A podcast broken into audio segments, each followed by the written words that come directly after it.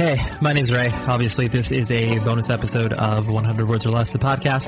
Um, I'm coming to you, uh, yeah, I'm really sad because, uh, basically the only way that I really know how to, uh, I guess, pay tribute to a friend of mine who has died is, um, yeah, revisit a conversation that, uh, him and I and his brother had, uh, a long time ago. This was back, I want to say in 2012.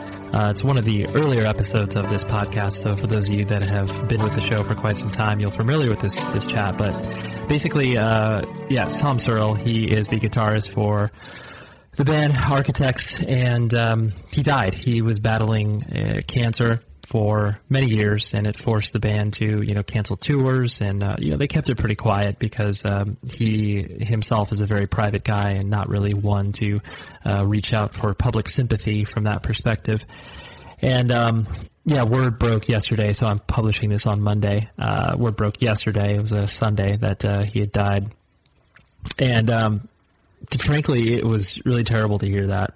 Um, it was something that lingered in my head for quite some time because, um, you know, I consider him not a close friend, not a person who I saw on a daily basis, but um, him, his band, uh, his band's music, uh, they affected me uh, not only in a deep way, but then just the connections that I had with these uh, these guys, and that I still have with these guys in this band, and watching them become more successful over time. Um, yeah, it's terrible. He's 28 years old, and here's a person who is um, yeah, just not going to be around anymore. And it, uh, it, it's horrible. It's really, really horrible. So I just had to put this discussion up because, um, I think it really showcases, um, frankly, how funny he is, how enthusiastic he was for life. And, um, there's just no other way that I can really, I guess, pay tribute, you know, whatever posting on social media saying you're going to miss a person. Like those are all obviously valid expressions of, of love and, uh, yeah, it just I, I, don't have any words for it. So here's my discussion with uh, with Tom and his brother Dan, and I can't um, imagine what he's going through and what the rest of the band is going through. So um, yeah, here's here's my tribute. So enjoy because uh, the world is is now a uh, weirdly different place, and especially uh, independent music. Because um, yeah,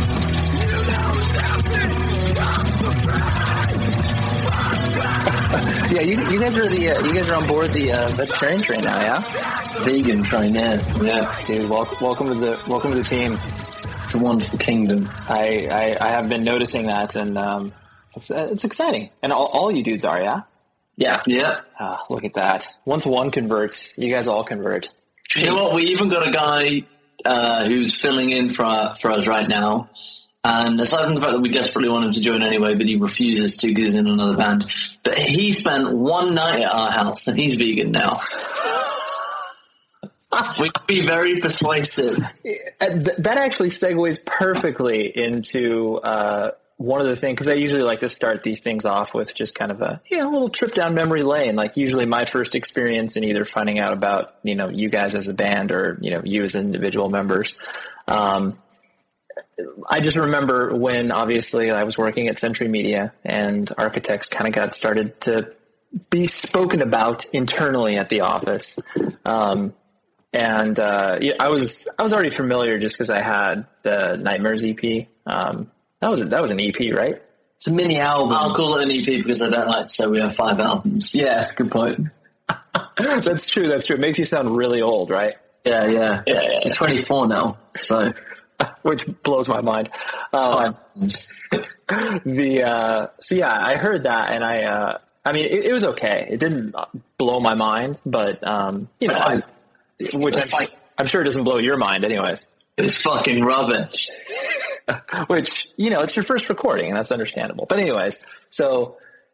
I remember, I remember hearing that, and I remember talks about you know uh, architects and everything, and you know as stuff started to you know get hot and heavy, and million, million dollar record deal. Basically, once like seven figures started to be spoken about, I was like, oh, okay, I should pay attention to this band. Century Media team got together. They said this EP isn't that good. It's pretty shit, but seven figures.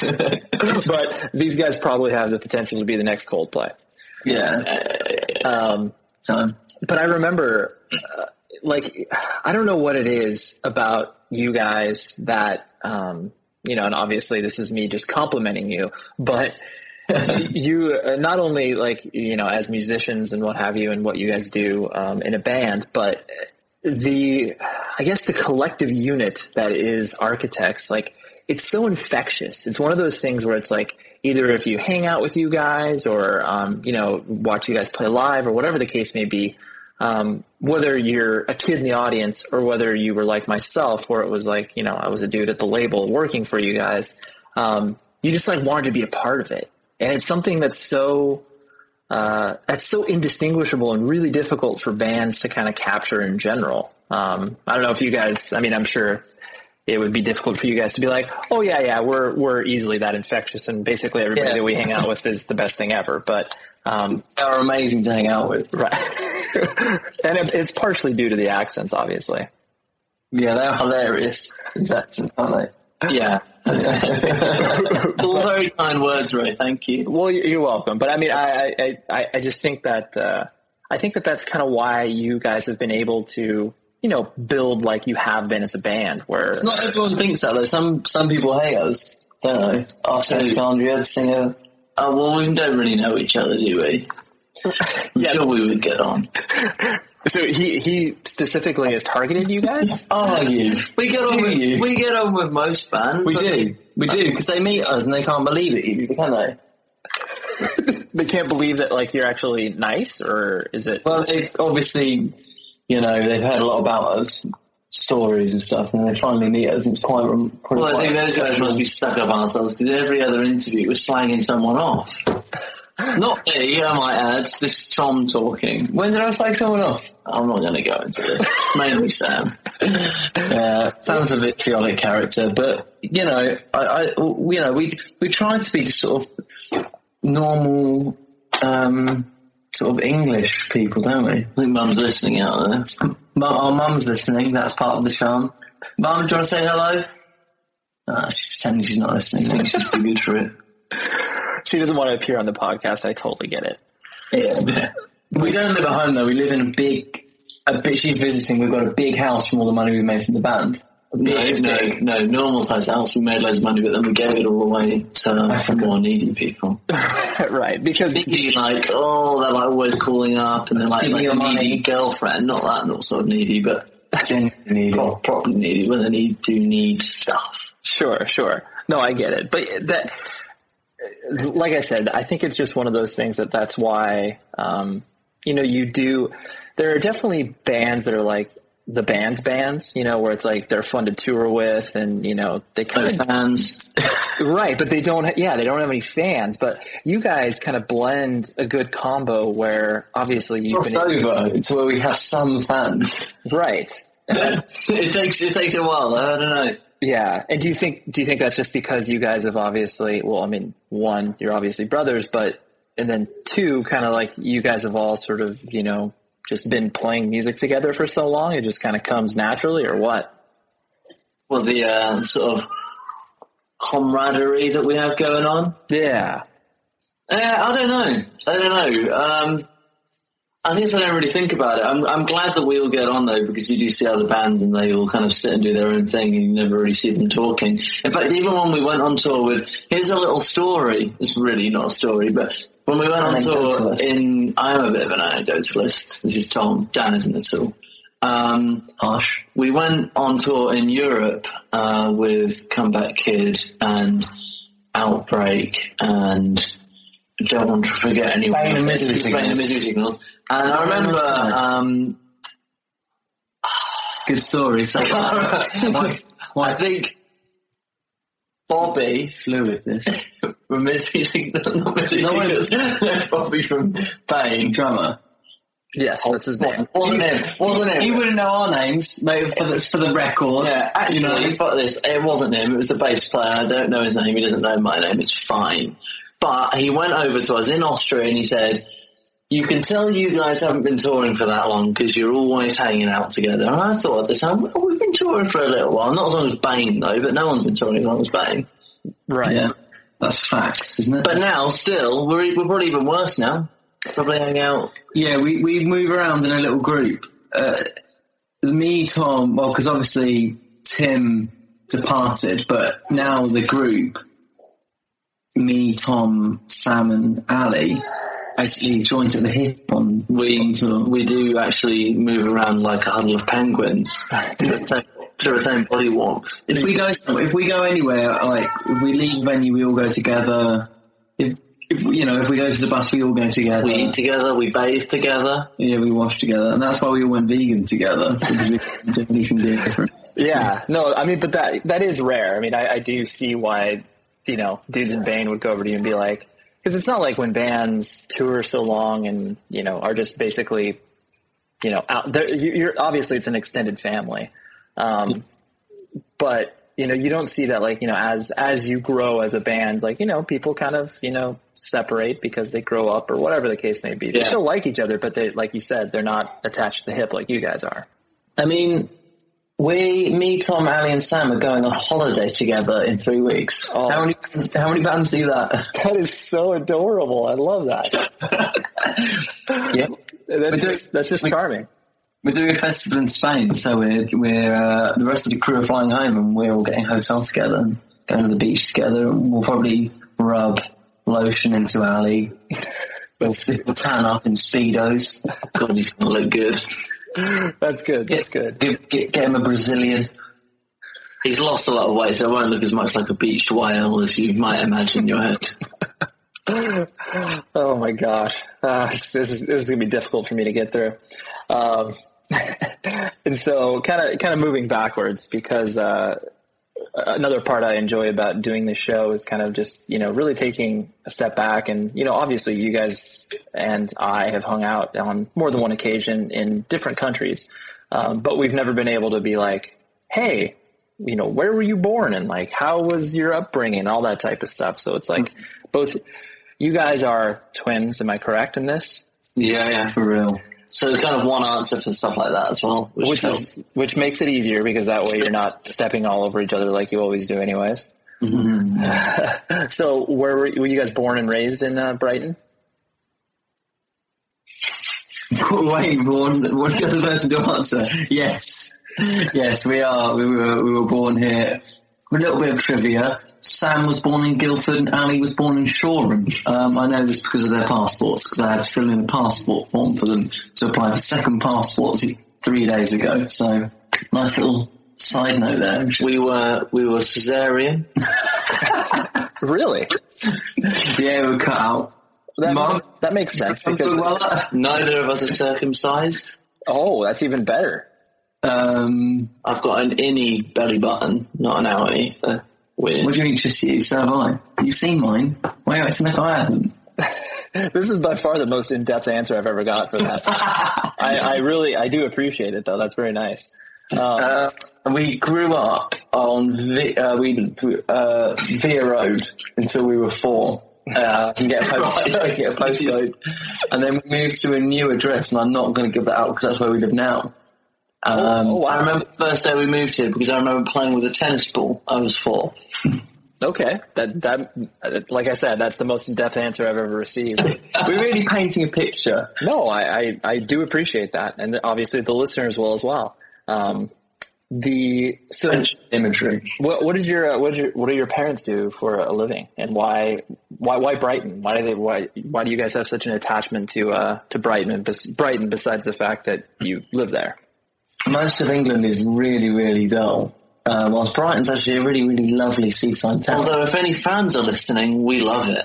Right. oh yeah, No, I mean, a lot of it's crap. There's some good bits, but Brighton is easily. Stoke's nice. Anyone that comes to Brighton likes Brighton, and that's uh, oh, I'm from London. I like everything London. Yeah, no, like, Brighton's a really nice place, and, and yeah, I, I mean, I'm, it gets a little bit boring at times, um, but you know, it, when the sun's out, which is like maybe four or five days of the year, it is a really beautiful place. So, uh, Could you could you see yourself living elsewhere, or is that one of those? yeah, yeah. yeah, but only out of board. A different country, Australia. Give me that. But you know, if I moved to Australia, rehearsals would be a nightmare.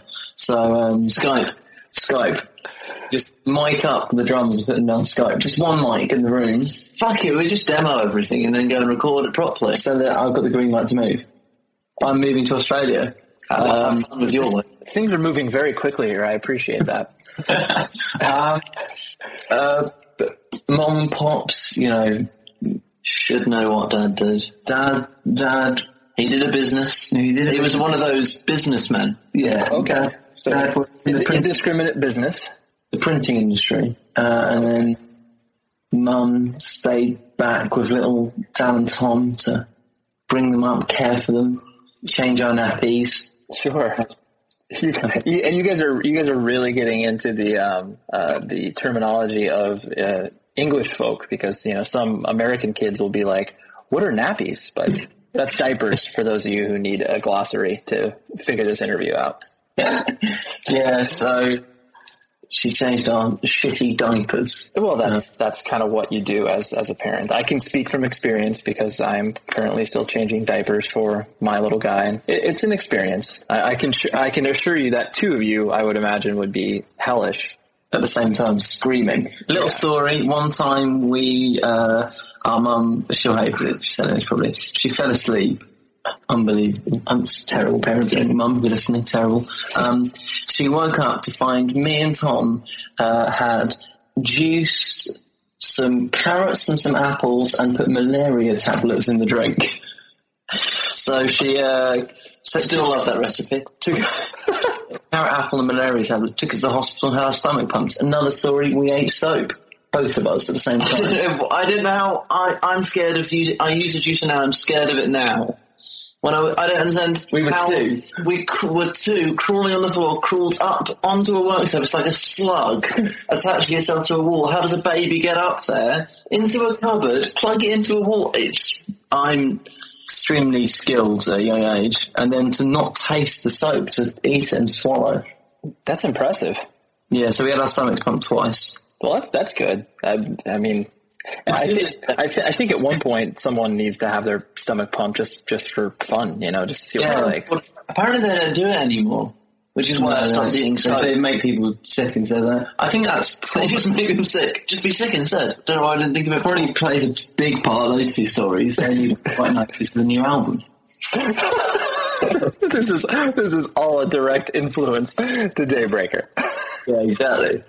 Um, so uh, so yeah, as you kind of you know as you grew up and you started to go to what what do you guys call high school over there? Was is it called high school or is it called Or what's What's all of them? First one's in Nursery School, what was it called? nursery? Nursery school. okay? Yeah. we call that preschool maybe. Yeah, what was it called? The one we went to? Do you remember? I can't fucking remember the name of It was up near Queen Street. um, so into yeah, we, then we have like junior school, primary school, secondary school, college, university. Me and Tom did not do university, did nearly do it. We're still on a gap eight years. It's okay. You're just taking a break. Yeah, well, no, six years, isn't it? We were on a sixth, our sixth gap year. Okay. Um, oh, I like that six gap year. I like that. There's going to be no point in earning a living when the, finan- the global financial collapse happens anyway. So I figure, you know, we've it's too late now. So Too little, let's- too late. Let's just get on with it. You know, board up the windows. Sure. So then, as, as you went to, uh, well, like I said, what I what we call high school over here. Um, You know, how was uh, well for one, how was that experience for you guys, and then two, kind of what was your what was the introduction to like independent music as a whole, and kind of you know what when did you start to become aware of all of that type of stuff? Uh, my first, I remember, I think the first time I really felt like I wanted to be in a band was um, when some older kids.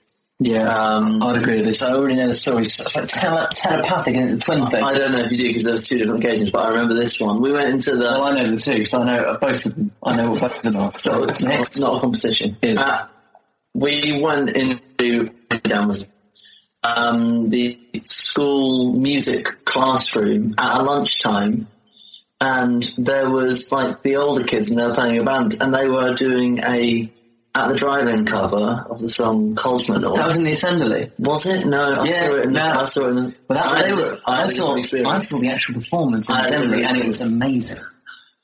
Well, they played it really What well. about when those kids had were playing blind and Oh, yeah, yeah, that was one of the hearts. That was the other one. That's for the other one I thought you might have thought of, but you thought of the wrong one because I wasn't really inspired by that one.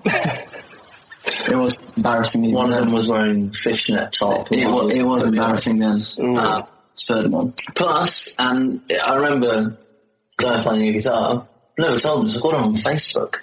Um, Wow, you earn so much. he had the guitar I wanted as well because Larry from Hundred Reasons played it. This is detail. Keep it moving. Keep it moving. Keep it, keep it moving. Keep it moving. But yeah, that was the first time I was like, yeah, yeah, okay. And then I was like, I'll play bass. And I play bass. And then it was, so I've no, got one bit, play guitar. And now here I am. But in terms of, you know, we in, well, it depends what you t- class as alternative music, I suppose. We we re- we played like when we first started playing in a band, we did just like Some of the chilies, didn't we? well, at first it was like Red Hot Chili Peppers, Muse, Incubus. Uh, Never did an Incubus cover, did we? yeah, have thought so. Just Which one? bits. Which one? Well, stuff off Make Yourself, definitely. I don't remember. Definitely Did too many pedals. Nah, definitely, Too many effects pedals. definitely. We did Pattern Against User out the drive it. Did we? Yeah, we did, mo- we did know in this room. we did Muscle Museum, Muse, That was Big White and Drive. That was that, that was the first time we ever played on stage with Fight and Drive. After playing a, uh Scout Hut, uh, and they let us come up and take their instruments and tear the stage to pieces. Wow. And Yeah. So, so as you uh, as you guys, it, it seems like there was a lot of uh, like uh, talent show stuff happening in in high school. Like, was that a common thing for you guys? It was it was really just like uh, Just the alternative kids organising the stuff themselves. the kids that society left behind. uh, no, so yeah, there was, you know, we we were naturally God, Tom- that serious. Tom wore Tom dyed his hair different colours like green and blue and red. Purple, that one. purple and having grey. His hair, hair went ginger. It was like that, like temporary dye, like That week, temporary week red dye was permanent. That Yeah. was that. And one day he put his hair into like gelled pyramids or something, and uh, the teacher sent him to the toilet to wash it out. Yeah, just so the against. system don't like it, mate. I understand. You were you were punk at a very young age. very, very, very punk. But did, We wanted to. We just wanted to do yeah, Hundred Reasons covers, which were a British post-hardcore band, which were sort of fairly popular for a while. Yeah. yeah, I, re- I remember that band. And so, uh, like, did and did you guys enjoy high school? Like, was it fun for you guys, or did you can't wait, wait to get out of it? No, it was alright. No, yeah, I didn't mind it. Probably look at it more fondly now than we did at the time. I think everyone, that's sort of how everyone feels about um, education, I suppose. You, you sort of, I didn't like getting up in the morning, but generally, Unless you were really badly bullied, then you probably people. I think people that are bullied, they're the ones that like don't really miss it. yeah. Well, me and Tom didn't really get bullied or anything. We were, uh, but we didn't. We weren't like Well, popular or under, anything. under the radar. Exactly. Yeah, we're just sort of. Now they all want to know. Oh, you're in a band. Talk to me. Be my fan. Do one, mate. And that's Yeah. So you, you really you really do have old like high school classmates that that get back in touch and are like, oh hey, do you remember when we hung out? And it was like we didn't hang out. Yeah. Uh, well, yeah. I mean, I, I think I think it's just that we have. Mo- Most people just go through uh, education and you know they go to university or whatever, and then they get a job that they don't really care about more often than not. Uh, whilst me and Tom have sort of done something different, and I think that's probably why friends from school are interested because we're the ones that are doing something a little bit unusual. So right, right. broken the mold. Did you guys uh, were you guys into sports or anything like that? Were you into footy?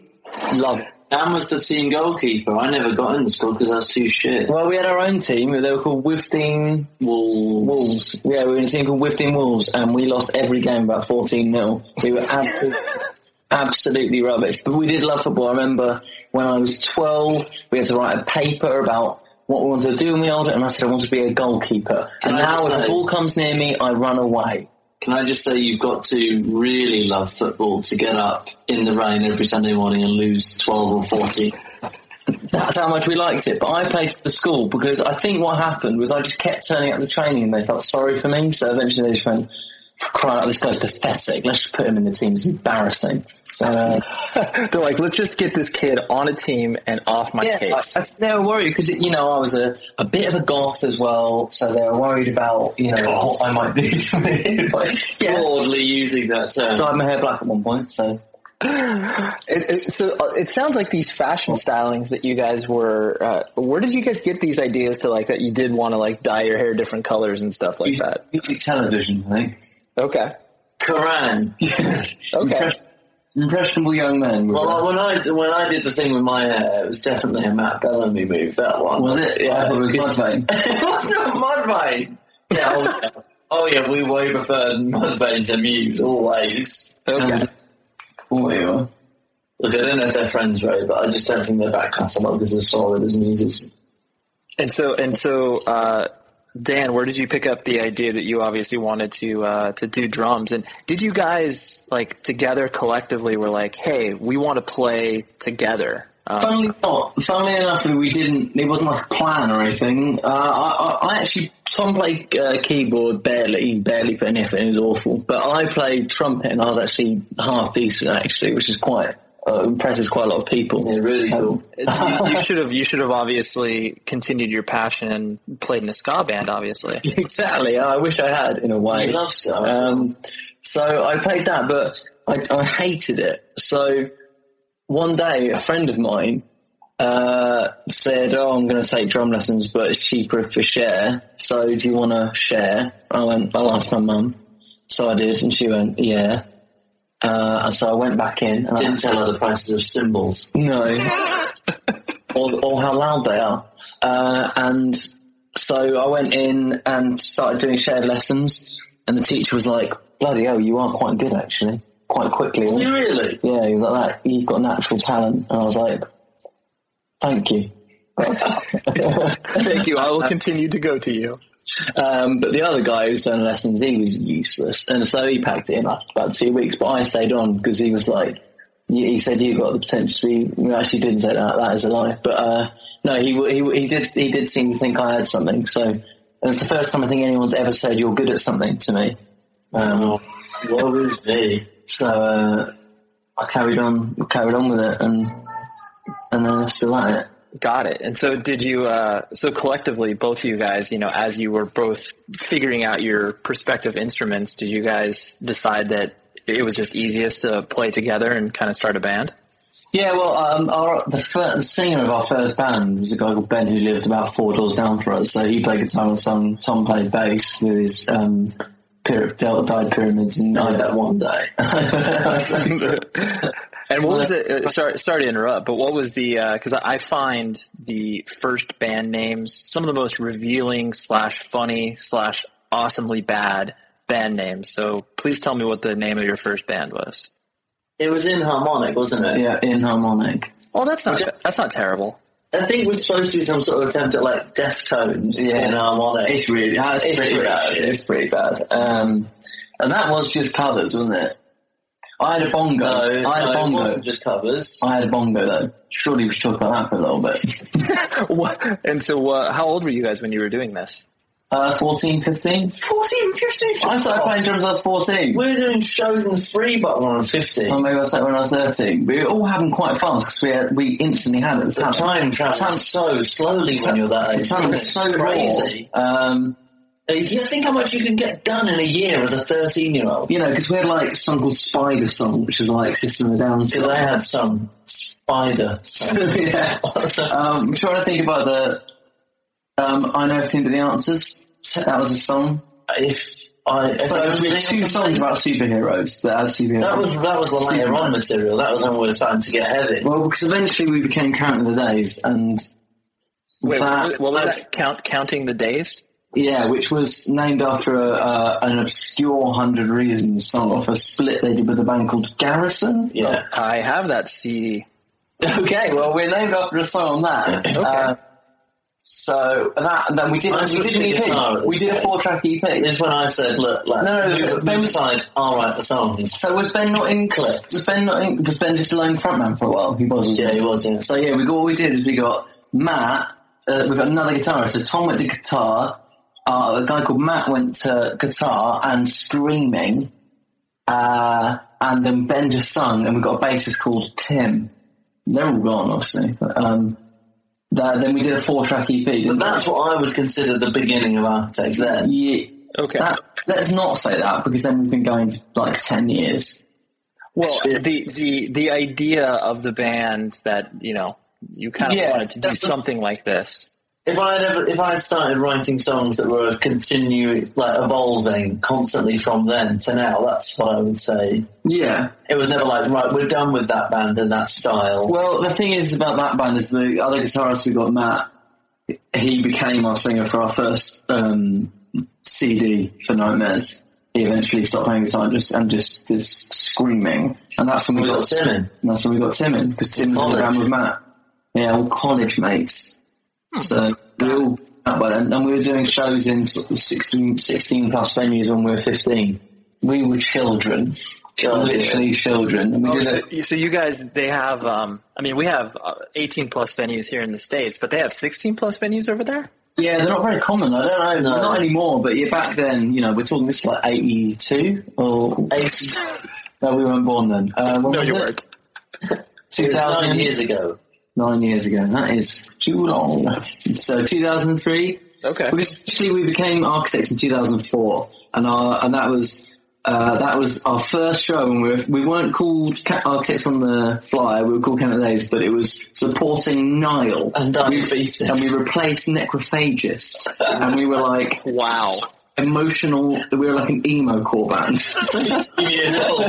Sixteen year old emo core band opening, replacing Emo Necrophagist. core. Is that a genre? It was then, big time. you kidding me? It was all the rage. You also dyed black hair? No, was- yeah, that was it actually. Yeah, you did. So the so the, the fact that was like trial by fire. So you guys were thrown into the heat where it's like this show is going to suck, and you knew it was Yeah. going to suck going into it. Shortly after that, uh, probably in, within six months, we supported um, Napalm Death as well.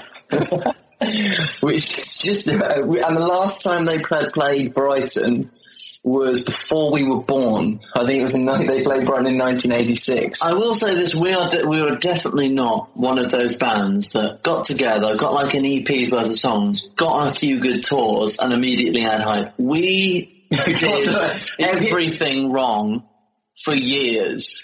I mean, this is why we feel old because we a wrote garbage music, we played badly, we I mean our songs sucked, and we played on bills that didn't make any sense just in Brighton for years. I mean, a that's why I feel old now. If we had just started at Ruin, then Yeah, so that's 2006, yeah? what Ruin? Yeah. No. Ruin, yeah, maybe, maybe 2007. 2007, 2007 I think. It's 2007, yeah. So that's, you know, that seems a bit more recent. That's only five years ago. The stuff right. before. But then you hear about bands, they're like, oh, the states off that record. you hear bands that have been going for, like, you know, oh, we've been going for six years and we're just about to release our debut album. What is that about? I mean, I don't know what bands get up to, but maybe that is a good idea. I think maybe it is. Because then you haven't got this public, you know, we can't delete nightmares off, off, you know, the, the, uh, conscience. but more more devastatingly, we can't delete some of our old promos. They're, they're on the internet forever now. And that is something we have to deal with. on a daily basis. Yeah. So as you um once you guys started to obviously play together and play in all these bands that you were speaking of uh, prior to obviously architects, you know, becoming um, you know more of a, a focus, were you guys pretty much at that point, hey, mom and dad, we are not interested in pursuing university at all, or how did that conversation go? Because obviously parents are Yes, they, they, parents totally love the idea of kids not going to further their education and do a really loud screaming band. Yeah, well, we just said we were going to take a gap year with it because in our last year of college, we did a tour with Beecher, and then we did a tour with uh, Johnny Truant, and then we did a tour with Bring Me the Horizon, all in our last year of college when we were 18. So, you know, we had already missed quite a bit, and we already had a year, our first European tour planned for that August after we finished college. So I think they kind of saw that it was there was some kind of momentum there, even if actually there wasn't. Um, so we just said, yeah, we're, we're just going to take one year out. And by the time that year was up, I think it was pretty evident that we weren't gonna gonna go. I think that because it's, it's a bit of a pinch, you know, on the old wallet. So two two of us at the same time as well. You know, I think I think deep down they're probably a bit Dodge a bullet. yeah. So they, uh, they, even even taking a year off, like that's that's a tough discussion to have with uh, with parents as well. So were they kind of were they just like, okay, you do this for a year and then you'll come to your senses and realize that's a terrible idea? Uh, I am a little bit hazy on how exactly it went. To be honest, I don't know whether we ever sort of gave them a choice. Yeah, I mean, just like we're doing this. It's like okay. I had no interest. By the time I finished college, I had no interest in learning. Yeah, I, do now, but I didn't then. I, I, I, didn't. We didn't have any idea what we wanted to do at university. All we wanted to do was play in the band. And to be honest, our parents have always been very, very supportive. And actually, as time goes on, their support just gets stronger and stronger. Is what we do. So um, they never really made much sort of. And they never really like argued against us and told us we shouldn't do it. They just sort of said that if that's what we want to do, then we should go for it. So, um, got to give some credit in that respect, I suppose. Yeah. Oh yeah, that's that's that's a huge thing. Um, and didn't your uh, didn't your guys' mom help you out with mail order, uh, like mail order for shirts for a certain time? Yeah, until last year, she ran our online store, and and she's always helped with like financial matters and you know stuff that we don't know about tax and all that kind of uh, nonsense before we uh, got involved with a business manager. We, you know, she looked after all our stuff, and so she's always been extremely helpful to, for our bands. So uh, that's, that's that's pretty incredible because some parents yeah, no, absolutely, yeah, yeah. and she she continues to be incredibly supportive for us. So. I'd say she's the sixth member, but she isn't because we don't have a fifth right now. so she's the fifth member. So what was what was the uh, and you guys were able to, I mean, obviously, since uh, do you, do you both uh, still live with your, your parents? And when I say still, I don't mean that in a derogatory way. Big house that we were talking about earlier. Right, I know the seven million dollar house from the Century Media Advance, of course, from when we signed. Uh, no, we still live at home. Yeah, that makes sense. So, what yeah. was the? Uh, and so, because of that, you guys have been able to you know, not have a quote unquote real job in quite some time. So what was the, uh, what was the last real job that you guys had to hold down in between, you know, either in between records or before the band really started to, you know, generate income, so to speak? I had a good one. I had a good one at, uh, the, it was just called the telemarketing company. It's the longest I've ever worked anywhere. I was there for three months. Um, three months, that's a long time. it's a long time in telemarketing.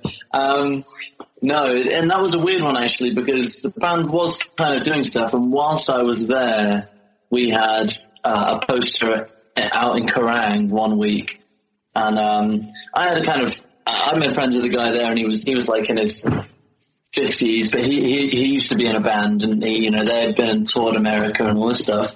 So we used to talk about that sort of stuff. Maybe glimpse into the future.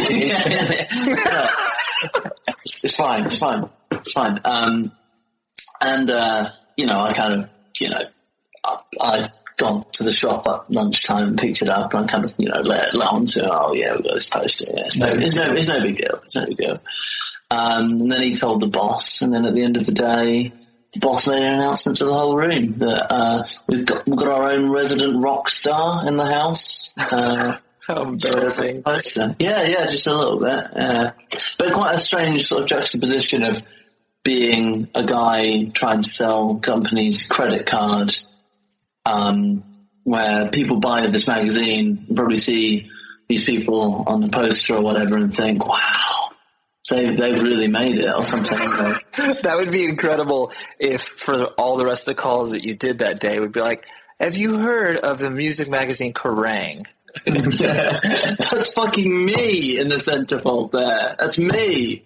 And then you were able to get some, uh, yeah, some poor saps to sign up for credit cards. That probably going to wreck that company. um, and the obvious question that I'm sure has been asked of you uh, a few times, so I apologize, but um, I just always find it so interesting when people, you know, when family members are able to exist like you guys have been, essentially you know, 24 hours a day, seven days a week, not only in the band, but living together and kind of everything else. Um, what prevents you from killing one another? Come close every now and again. Fine lines. Yeah. Uh, or, or actually, or here, here's also another uh, addendum to the question as well. Um, when was the last like true either fist fight or yelling at each other? Like what what was the uh, what was the last time that you can recall in regards to that? And then how do you not kill each other after that? About two days ago, yeah. Okay. uh, it wasn't. We've never really got got fists involved, uh, but we, yeah, we get pretty angry with each other. But you know, it's just it's just part and parcel of being brothers, or even more so twin brothers, and basically being joint at the hip. You know, with the same in the same band, in the same house, with the same friends since day one. So I think the thing that, that holds it together is that we agree on most things, and we're both sort of working towards the same stuff. Time that can also be a source of tension because you know we're both you know we're both working for the band and want we want sort of success or whatever. You want to call success for the band. Um, and sometimes that can you know be a serious thing and something that we both really strongly feel about someone, we disagree on it that can be quite a um, explosive explosive event But I think that's why we, you know, why we can exist because we're both, you know, you get you get other, other brothers who go off in different directions and uh, you know don't see eye to eye. But I mean, we we are living the exact same life, trying striving for the same things. So sure, got it. No, that that that does make sense. Yeah, you see you see people have either the reaction like you guys have where you know you're both in it together and living it or the opposite reaction of people being like, I have to distance myself from my siblings, you know, yeah. immediately because I need to, you know, be my own individual. Yeah, but uh, you know, you see a lot of a lot of bands with brothers do do really well, and I think maybe there is something in it, and in a lot in some respects. I mean, yeah, certainly in England, in England, the the probably biggest current example is Biffy Clyro, I reckon. Yeah, well, Pantera, Pantera, yeah. Gojira. Gojira. Fantastic. There are others. There are others. Go on. Bill Oddie. There are others. Go on. Name, name, name, More. name another band with brothers. More. I think, I think, uh, God forbid has brothers. God forbid. Well, they uh, used to. No longer. Um, but regardless, anyways, that's a whole different topic. Sabbath. yes, I, I, think all of these are are completely uh, true. Pink Floyd, Pink Floyd. um, kind of, I, I, wanted to hit on something that you guys uh, we were joking about earlier, even though technically this whole interview is kind of a joke.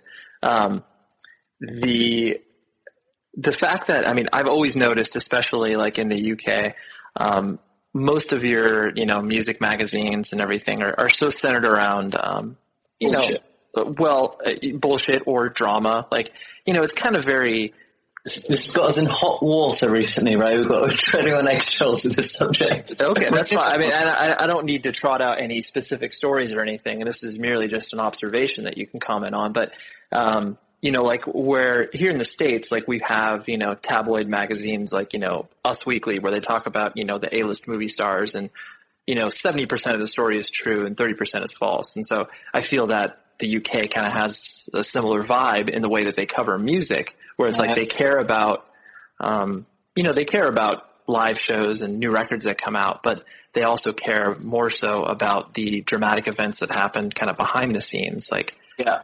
And you guys, you guys have mostly been able to navigate sort of away from that just because, you know, you're not some, um, you know, crazy dramatic band. Um, but what's that?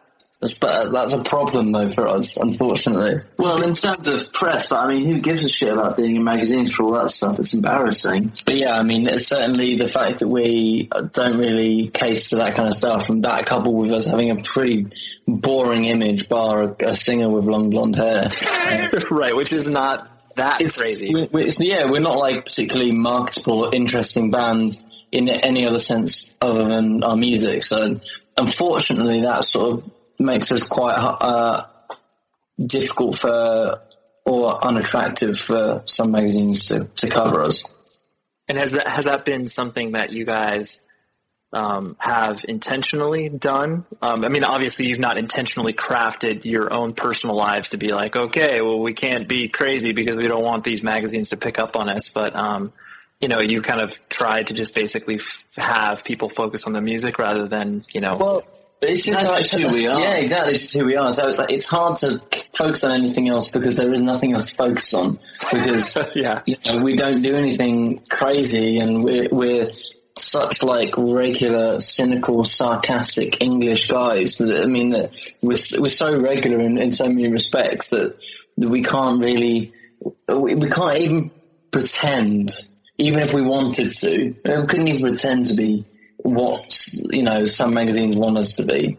Um, I'd like to think, though, on the plus side, and you know, I can't speak for what our fans think or what other people think of our band, but I like to think that any sort of any fans that we do have, uh, you know, identify with the fact that we are just people trying to make music that we like, and that it, and it really is that simple, and there's no sort of um, sort of added glamour or you know Pretentious behavior. You know, I like I, all that stuff's like really embarrassing to me and really contrived.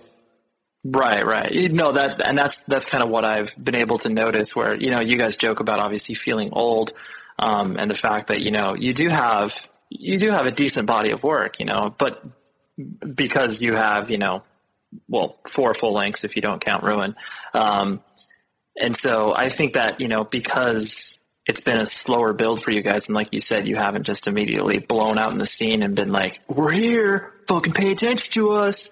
um, people, you know, tend to follow you for longer periods of time. Like, do you notice that where it's like kids have kind of grown up with you in a way?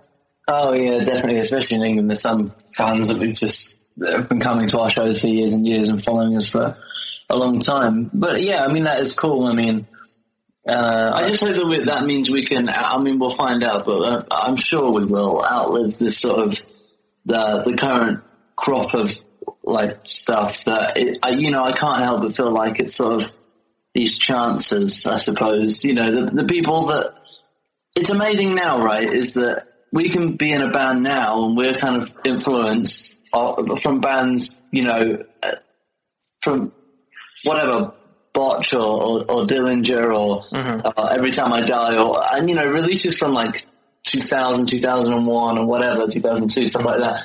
But there's bands now, big bands, whose like main influences are like, from records that were released three years ago. That's how quickly it happens now Yeah. you know, but it, but it's all kind of chewing itself up and becoming more and more of the same stuff. everything gets rehashed so quickly. While we're rehashing old stuff. Well, and they don't know about that. That's the thing. To all the all the kids, they've not listened That's, to it. that's our secret. no, So, I mean, I'm kind of hoping that we can.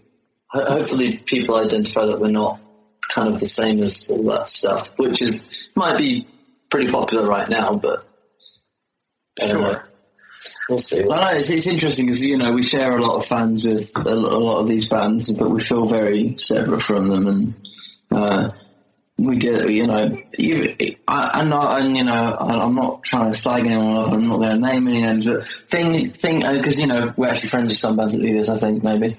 Um, but things like uh, like uh, synchronized sort of uh, stage moves and stuff like that, like choreographed stage moves Right. that's so absolutely insane to, mm. to us as just like to us as sort of as cynical, sarcastic English people. That can only be done in like a cynical, sarcastic, like comedy sense where you're taking the piss. Like, Right. Right. You're like, this is, this is funny that we do this, but there are people that actually, Yeah, because- that's like part of their business plan. That's like It's what that, standard. that's what that's synchronized when we when we were growing up. Synchronized dance moves was. Uh, Top of the what was boy bands was was Westlife. Take that. You know, I don't know whether the, which of these bands are uh, the boy bands were ever big in America. Oh, any. ta- take that was, NSYNC, NSYNC, yeah, all that kind of stuff. It's just that's what that's who you know. That's who does synchronized dance moves. Not that's like Like an influence on modern metalcore now. it is, and, uh, um, and I've discussed this before with someone that um, I don't understand when that uh, whole thing, or like just that whole uh, like boy band vibe of metal bands. I don't know how that got into metal bands because I'm sure that doesn't really exist in like indie music or punk music or hardcore or ska. or- Imagine if that got into hardcore. or like just like I don't know why it skipped straight. It like it's like a cellular sort of evolutionary mutation. I think it probably in in metalcore. How did that happen? I think it probably came along with when every band had to release a video of them doing a cover of the most recent number one radio hit. You know what I mean? Like, yeah, it It's it's very it's a very very strange thing, and I don't know how it happened, but and it's a real it's it's a shame from our perspective that that whole uh, or culture, musical culture as, ex- existed in in like amongst our peers now, or what are considered our peers, um, because we can't fit in in that respect. But well, you know, like Tom says, maybe that'll actually help us in the long run. Uh, it's just something that we will obviously never, never do. I mean, you couldn't, it's just, I mean, we, we can't even do like a parody of it because it's so embarrassing. right. And so, um, hitting kind of what you guys were saying where, um, you know, a lot of the, uh, the magazines choose not to cut, like choose not to cover you because you guys obviously so, you know, there's, there's no stories there. Um, but you guys, you guys are opinionated where it's like, you know, like you're saying, you know, Sam, your singer, obviously he doesn't mince words and people ask him, you know, maybe they catch him at a time where he's drunk and he might say something about a band somewhere.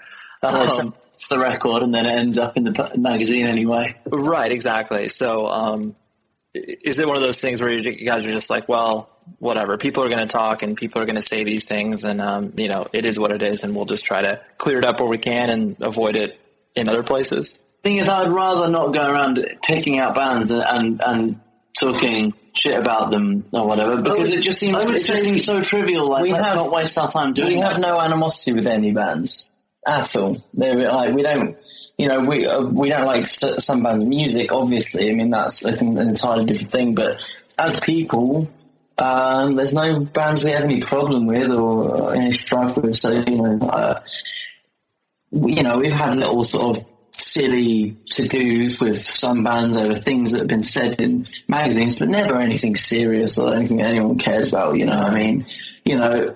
It, and the thing is, as well, is if with things like Twitter now, you know, you can just say something fairly flippantly, and then it, and it you know, look, look what Dan Architect said about you, sort of thing, you know, and then they know. And you can take a photo of a magazine, and then the magazine gets. Yeah, or you know, you can comment on how a band's dressed, like Sam, and then yeah, you know, and that, that that's just silliness, really. We don't. We, like you said before, we're incredibly personable people, very nice, very humble. Uh, and that, well, that, that's that's very debatable. That you're you're taking you're taking my words, but um, so we so you know we don't really have, we never have um, issues with other bands. Uh, I'm trying to think. Do, have we had like on tour anything ever? Well, it's funny because people may have a certain perception of you guys. Um, you know, it's like the way that, like you said, you're lumped in with a lot of bands that you might not share common bonds with. Um, but then, you know, a band like, okay, using a random example, using a band like, you know, you guys just got off the road with Touche Amore. Um, you know, and you guys wouldn't immediately always play the same sort of shows because you're kind of, you know, two completely different bands that play in different scenes. Um, and so, sorry, there's my, my kiddo making some noise in the background. Um, the, yeah, the guys in Touche Amore could look at promo photos of you and be like, oh, those guys look like every other UK band or whatever, besides the fact that you don't have maybe ridiculous hair or whatever the case may be. We, and we, you know what, we totally thought they would. right, right. And so, but then they tour with you and they realize it's like, oh, these dudes are just, you know, they're totally normal average guys. And so, um, I'm sure there's a lot of battling that perception from people from the outside.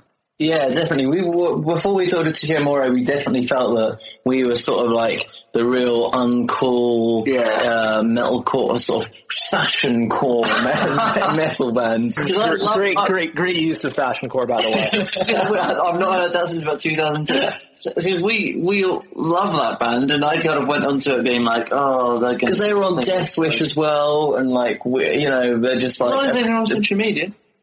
We're not on them anymore. Uh, we, you know, we, and they're a pretty, uh, you know, they're, they're a great band and we, and like Tom says, we're all fans. So we were sort of concerned that maybe they would just sort of turn their, turn their noses up at us. Right. Um, it didn't at all. So to be yeah. fair, I had my own preconceptions as well. I thought they were probably going to be too cool for school and they weren't at all. They were lovely guys. Yeah, no, and it's funny how you just bring those uh, pieces of baggage into certain tours, and then all of a sudden you realize that it's like, oh, I mean, of course there are some bands where they do live up to their expectations of like, oh yeah, I heard those guys are kind of you know just hang out their bus and that's kind of it. But it's cool how you're able to break down those preconceived notions and be like, oh yeah, like you're just as average as I am or whatever. Yeah, exactly. So, but yeah, but you're right. We do, we do sort of feel like we're tarred with that brush to some extent. sure, sure. It's difficult to see it from the inside as well because from the outside we may, uh, I'm maybe we are like an embarrassing load of shit. Just a thought. I'm just thinking out loud. sure. Some um, coming out there. and sort of, um, you know, kind of to to wrap things up in a way. Um, you know, you guys have always had a very, you know, ambitious uh, idea of like, all right, you know, like we're doing well in the UK, but we we would like to, you know, do well in other places like Australia, Canada, USA, and you know, all, all those other places that you guys have been able to kind of tour. Um, is it just so mind blowing when you go to different territories and even touring Europe where you're just like, how the fuck is this so goddamn different? We drive four hours and people could give a shit about us, and we drive eight hours and people love us. Like, is it just kind of mind numbing how that happens? Yeah, I think I think uh, you, you, get numb to it sometimes. But when we went to South America in May, April, May, that was sort of the most refreshing feeling for that. I think for me at least because we weren't expecting anything, and that was really mind blowing because we had never been there, and um, people were just so appreciative and happy that we were there. And, uh, that that because that obviously as well feels like a very different cult, different culture to, to England. Obviously, you're like in, you're like wow, pe- people actually like going to shows and they want to go to shows as opposed to just like going because it's something to do on a Saturday night.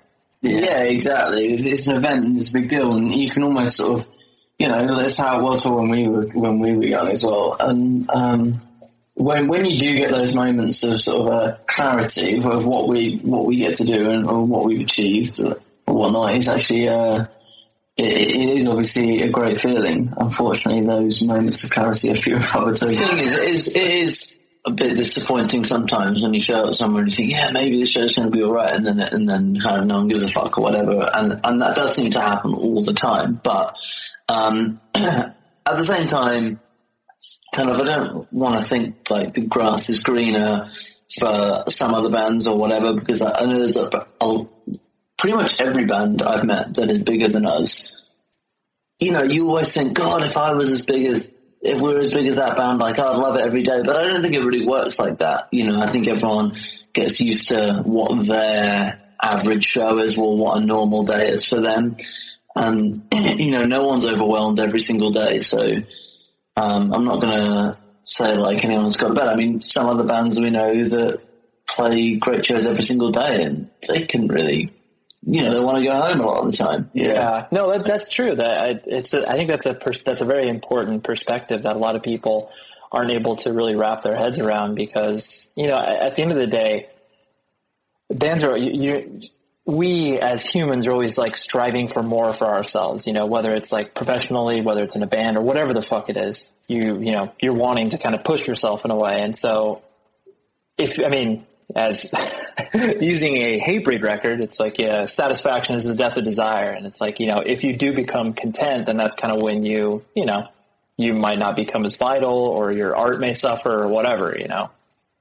Yeah. I mean, I do also wonder, you know, what, what it is that, like say, like I, sometimes I kind of question what it is that drives us forward, like what, what this kind of, you know, because I don't want, I really always you know, I don't think in terms of money. I don't think in terms of well, if we did better, then we'd have more money. Financial anxiety. So it's not, it's not like can we get more? It's not greed, is it? No, and, it's more like can we afford to do this? And it's more, you know, oh, I just want to have as much fun as possible when we're playing the shows. I just want to play really cool shows. But then if they were really good every day, who's to say that you know the really good ones wouldn't be special anymore because they would all be good? I don't know. Like maybe not, but I don't feel, you know, I do wonder what what is it that I want out of being in a band? What is it that I'm kind of really actually looking for?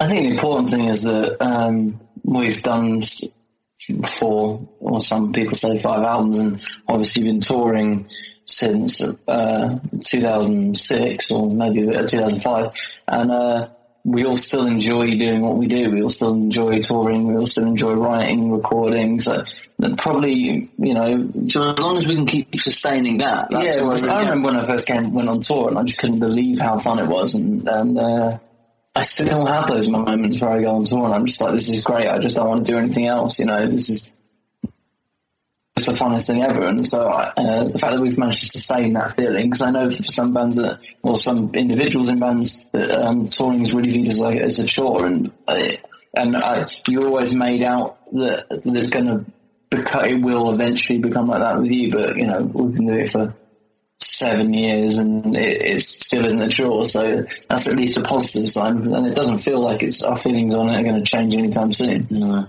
Yeah, no, that's that, that's a huge thing to have. So, and that obviously keeps you know, like you said, you don't you don't quite know your motivation, but it's like because you only really start to question why you're doing something until once it starts to suck. Once you start to not receive some sort of gratification from it, that's when you're like, oh, what do I have to change or what do I have to do differently because I'm not receiving as much enjoyment as I would like out of this or whatever. So, yeah. But, um, yeah, gentlemen, you have been, well, first of all, you've been the first international guest for the show. So that's also a huge, uh, trophy that will be sent your direction. Um, so I know. Yes. And so I do appreciate you guys wanting to uh, hang out and uh, have fun on this. And I hope it was enjoyable in some way, shape, or form for you. Yeah, absolutely. Absolutely. I would say this is an exclusive, most revealing interview yet. Uh, you know, and uh, well, obviously we talked about your mom cleaning now, so that's still their rule.